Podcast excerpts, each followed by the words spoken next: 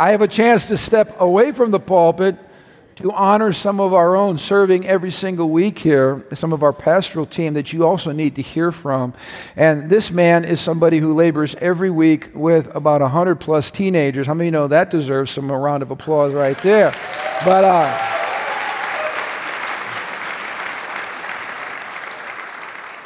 But I selfishly appreciate him most because he swept my daughter, my firstborn, off her feet and the greatest testimony I could give to you is thank you for loving my daughter so well. Because you make your you make your daddy's heart helpful. Stand your feet. Let's honor Pastor Aaron Brown.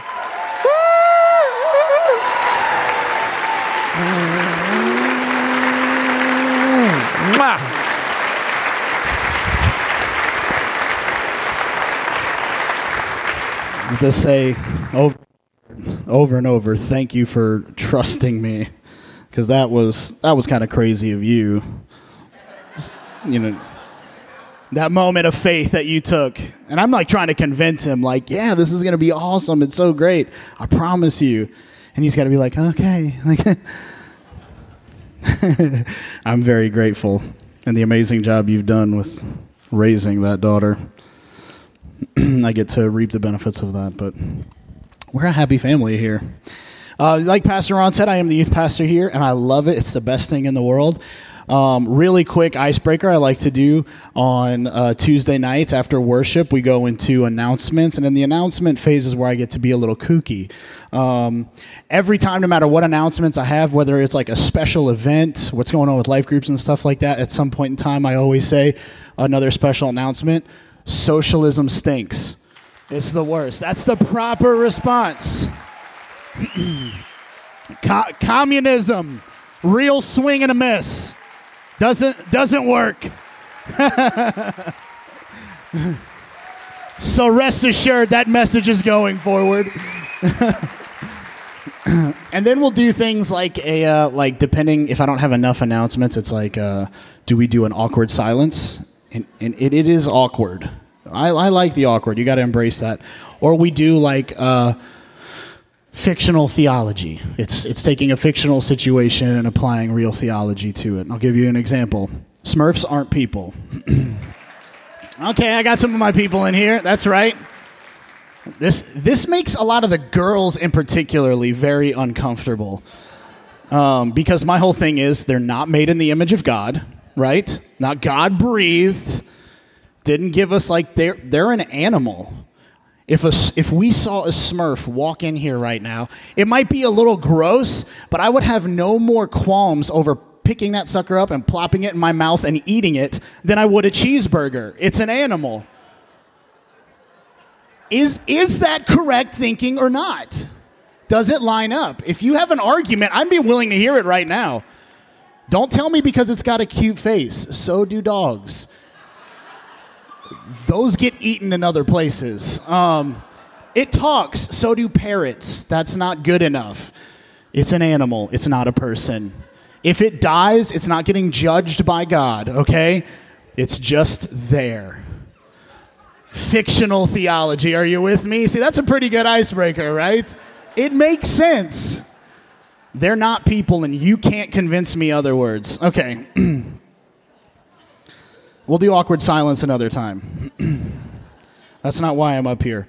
What I am up here for is to continue on this great series in Psalms. Uh, I'm going to be in Psalms chapter 1. Uh, I don't know what your, your Bible heading says. My heading is the way of the righteous and the wicked. Throws both in there, but I want to focus on us being God's righteous, right? Amen. So we're going to go the way of the righteous, planted, standing, and seeing. Uh, let's read this together because it's only six verses, but I want you to be well acquainted with them. Blessed is the man who walks not in the counsel of the wicked, nor stands in the way of sinners, nor sits in the seat of scoffers, but his delight is in the law of the Lord, and on his law he meditates day and night. Amen. He is like a tree planted by streams of water that yields its fruit in its season, and its leaf does not wither. In all that he does, he prospers. The wicked are not so, but are like chaff that the wind drives away. Verse 5.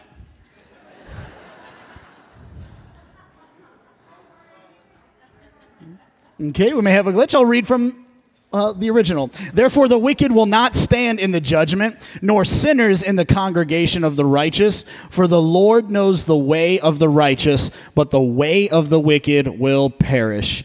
Amen.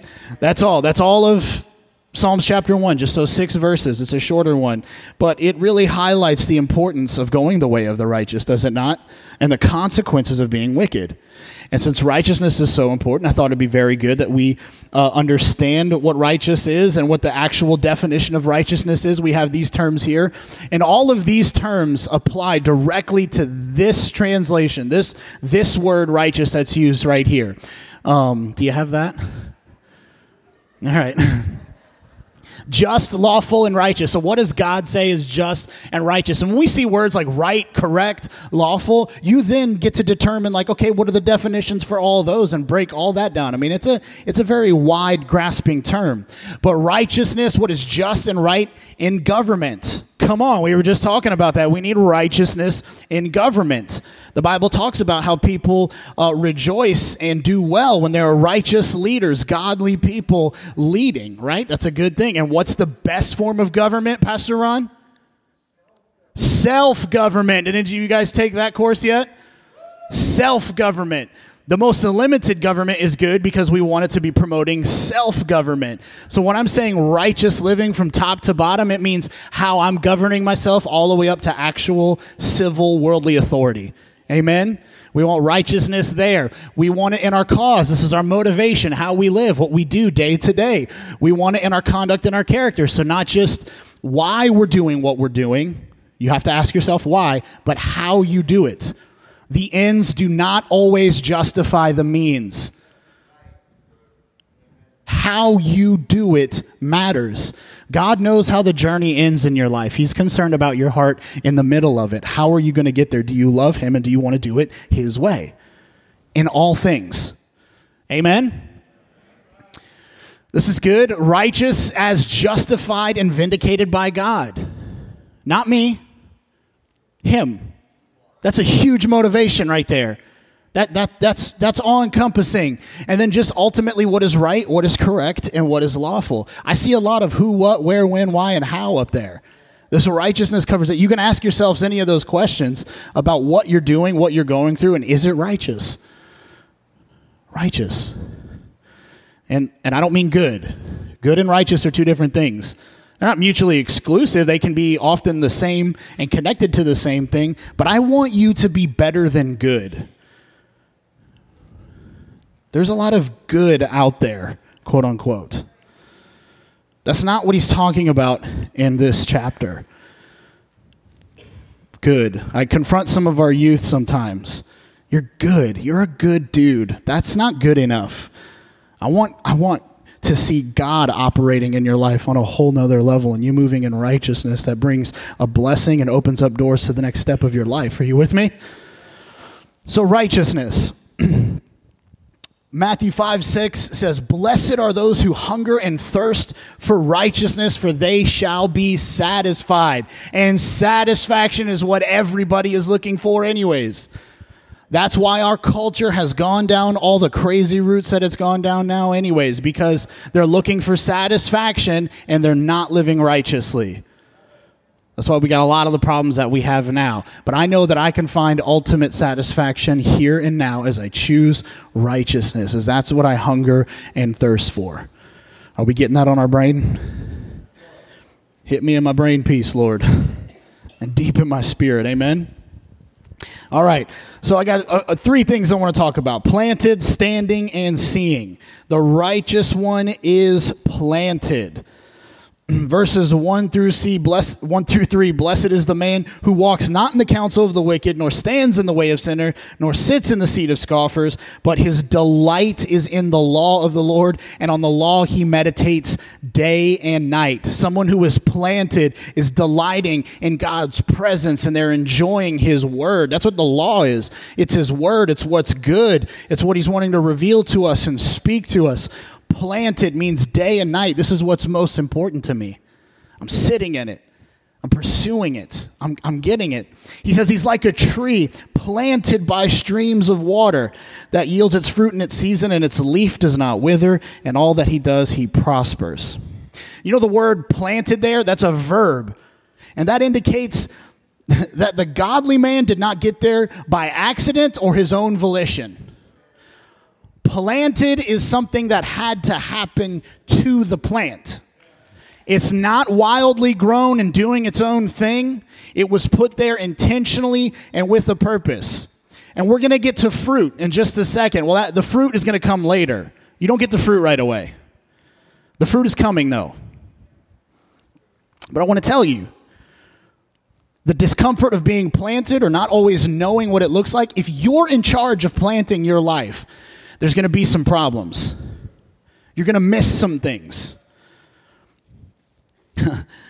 there is a plan when we are planted, and the purpose of God's planting a man on his fertile grace is always to produce fruit. He always intentionally plants us for the purpose of growing fruit. That's so good. That's a good promise for you. And I don't want you to be condemned or guilty. That's not of the Lord. But I am welcoming conviction in this place for me, for you.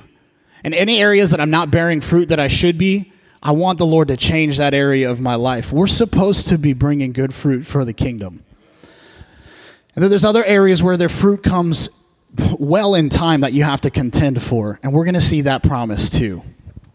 But this fruit is so important. And let me just promise you like when you're planted by these streams of living water, the good stuff, the stuff that that it's not it's not just the stuff that I get from pastor on Sunday morning which is so good and the worship that the worship team provides for us. Like this is important. This is part of the blessing that we get of being a part of the church. But that planted by streams of living water means that I'm pursuing something more than that. It looks differently. There's a lot more to your week than Sunday morning, right? Are you with me? There's a lot more to your time than your life group. How much am I planted and seeking that, that water, that life giving stream? When I wake up and I sit at the feet of Jesus and I pursue his word and his presence, that's the stuff that gets me by. That's that planted by that I need to be. God, put me there. Let me put my roots down where you want me and get connected and you're getting, you're getting life from those streams of water, not the counsel of the wicked. I'm not doing it the way of sinners. That's not how we do life, right? I'm not sitting in the seat of scoffers. Wake up, put your phone down. Instagram and Facebook, I am sick of it. Sick of the stories. I just wanted to share with you today what I really feel like. I don't care that is never going to i mean you should hear the youth. I rag on social media real bad. I have a real disdain for a lot of what social media is and that'll make some people uncomfortable and i'm not saying there can't be any good that comes out of it but i personally feel like the bad far outweighs the good at this point in time. That's a personal opinion i have. I'm not interested in having a long conversation with you about it after this today. We can talk another time. What i'm telling you is though that can be another source, and we've let sources all over the world and our culture and from our phone influence us. Instead of having ourselves planted by God and getting what we need to get from His Word and from His presence. You better prioritize that first. This is more important. And the world needs to see that righteous kind of living. Your family needs to see it, men. Your kids need to see it, moms. People need to see it at our workplaces and things like that. we want to be planted. If we get messed up during this planted season, it's, a, it's okay because the Lord is revealing some things. I was talking with Pastor Ron this week uh, and he pointed out some issue that there were some trees that he and his mom were talking about in the South, these giant palm trees that were just falling over. Here we go, Pastor Aaron and trees again. I know, you're obsessed with trees, I'm not. Um, the thing about trees is they're cool, and God is a farmer, and Jesus uses plants in lots of his analogies, and God talks about trees. So get over it. I already told you about the biome. Do you guys remember that when I talked about the, the biomes from the 60s? They try they, they create those big glass bubbles to control the atmosphere just as like a science experiment, like how how how can we do life? Um, and one of the things they had were those giant palm trees that grew up really tall, controlled environments very well, but they didn't factor in the wind resistance. They need it. They grew really, really strong and tall, but then they just fell over because the weight was too much and they weren't adjusted or ready for the weight that, that comes when those trees blow in the storm. Like that's good for them. Same thing for their roots. I did some research after talking with Pastor this week. Uh, those big palmetto palm trees and those giant coconut palms, you guys know what I'm talking about? The big, iconic ones. Those are trees that do not have tap roots, which is interesting.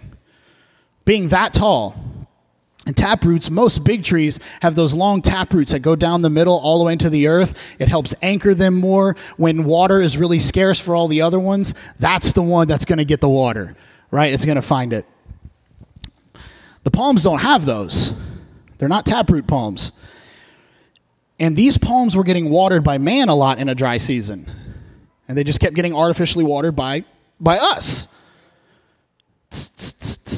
That's right, pampered.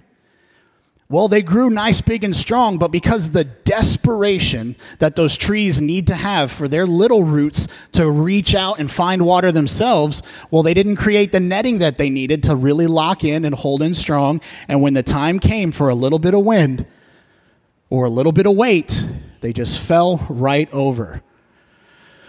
I'm telling you, you can't be sustained on what other people can do for you. And our roots need to spread they go in like that sandy soil, right? Like th- this culture is not strong enough for us to be rooted in. We have to root ourselves where God has planted us to get deep and connected to that water and find it out. And although it's very uncomfortable to go through some dry spells and some storms, it's so good for you because it shows you what's important, what's necessary, what's worth holding on to. Amen. Amen. Jeremiah 17, 7 through 10. Blessed is the man who trusts in the Lord, whose trust is the Lord. That's so good. He is like a tree planted by water that sends out its roots by the stream and does not fear when heat comes, for its leaves remain green. It is not anxious. Come on. I'm not anxious in the year of drought. I'm not anxious when COVID is around. I'm not anxious when some bad political decisions start happening. For it does not cease to bear fruit. The heart is deceitful above all things, which I feel like social media is just like me, my heart, look at me. Woo!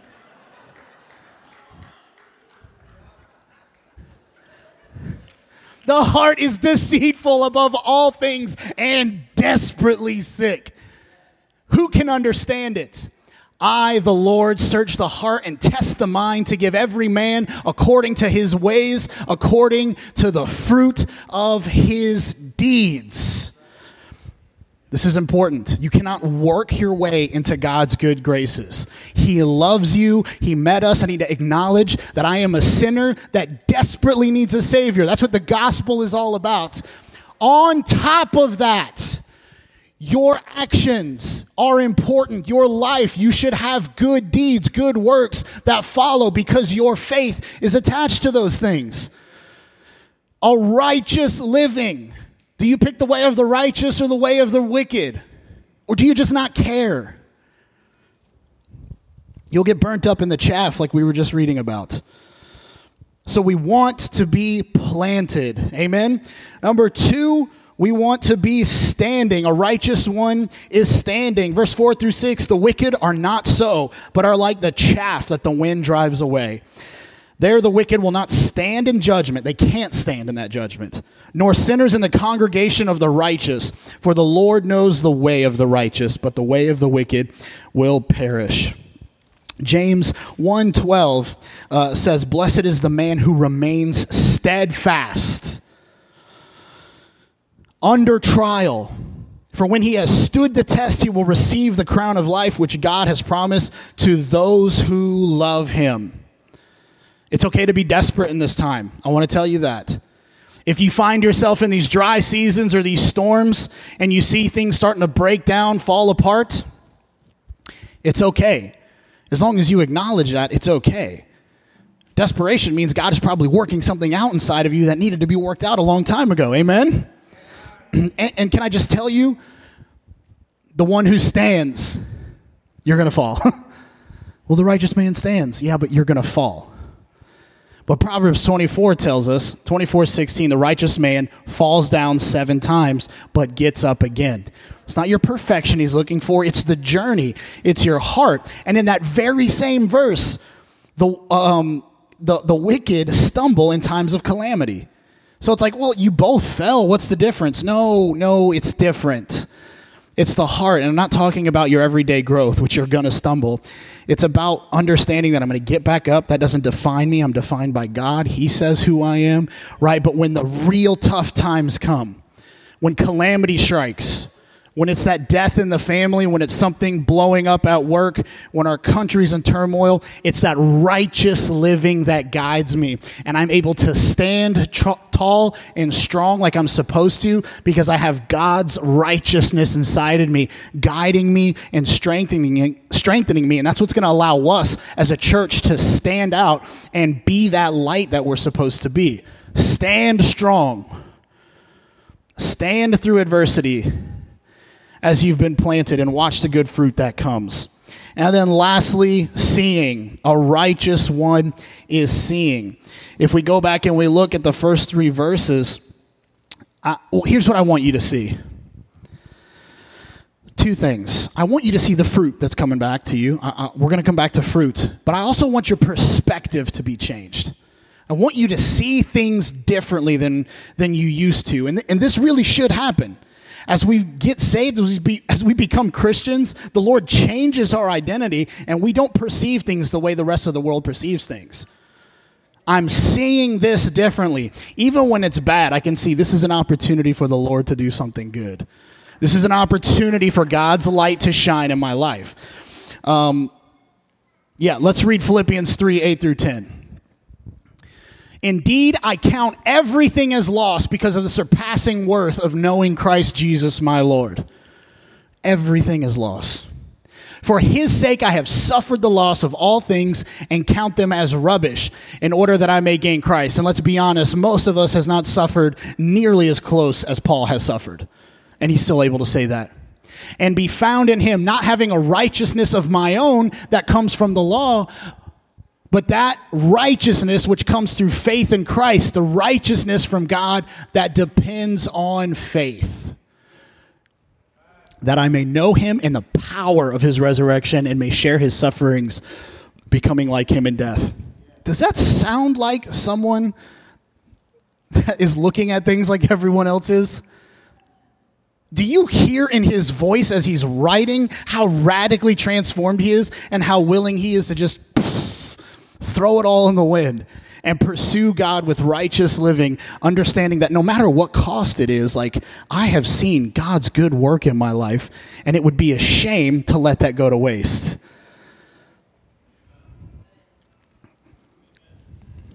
We get one life to do this. We like to highlight eternity. That's a big thing to highlight, right, Pastor Dick? Heaven. We're not Hindus. That's right. We're not going to be reborn another person or a caterpillar. Um, this is it. We get one shot.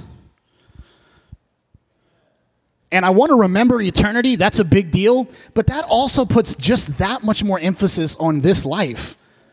Because this is very, very short in light of eternity. And you, you get to do it one time. That week is gone. Bye. We're starting a new week right now, and as much as you want that week back, you're not going to get it. And we're only guaranteed very little, I, I, and we don't know how many is guaranteed. I need to live righteously right now and reevaluate what's going on in my life. I want to be planted and I want to stand and I want to see. And I really want you to see that fruit. This is what can be really frustrating is sometimes we pursue things because we want it immediately. I rag on our teenagers all the time when it comes to dating. I get look, I give them a really hard time. I make them very uncomfortable. If that brings any consolation to any of you in this room, like I I do. because the whole idea is I want this and I want it now. I see it and I'm attracted to it. But you need to understand this applies to everything in your life. The fruit that's worth getting is worth waiting for and understanding that the Bible says in its season, if we're planted like the righteous in your due season, that fruit will come. That's God's plan the entire time.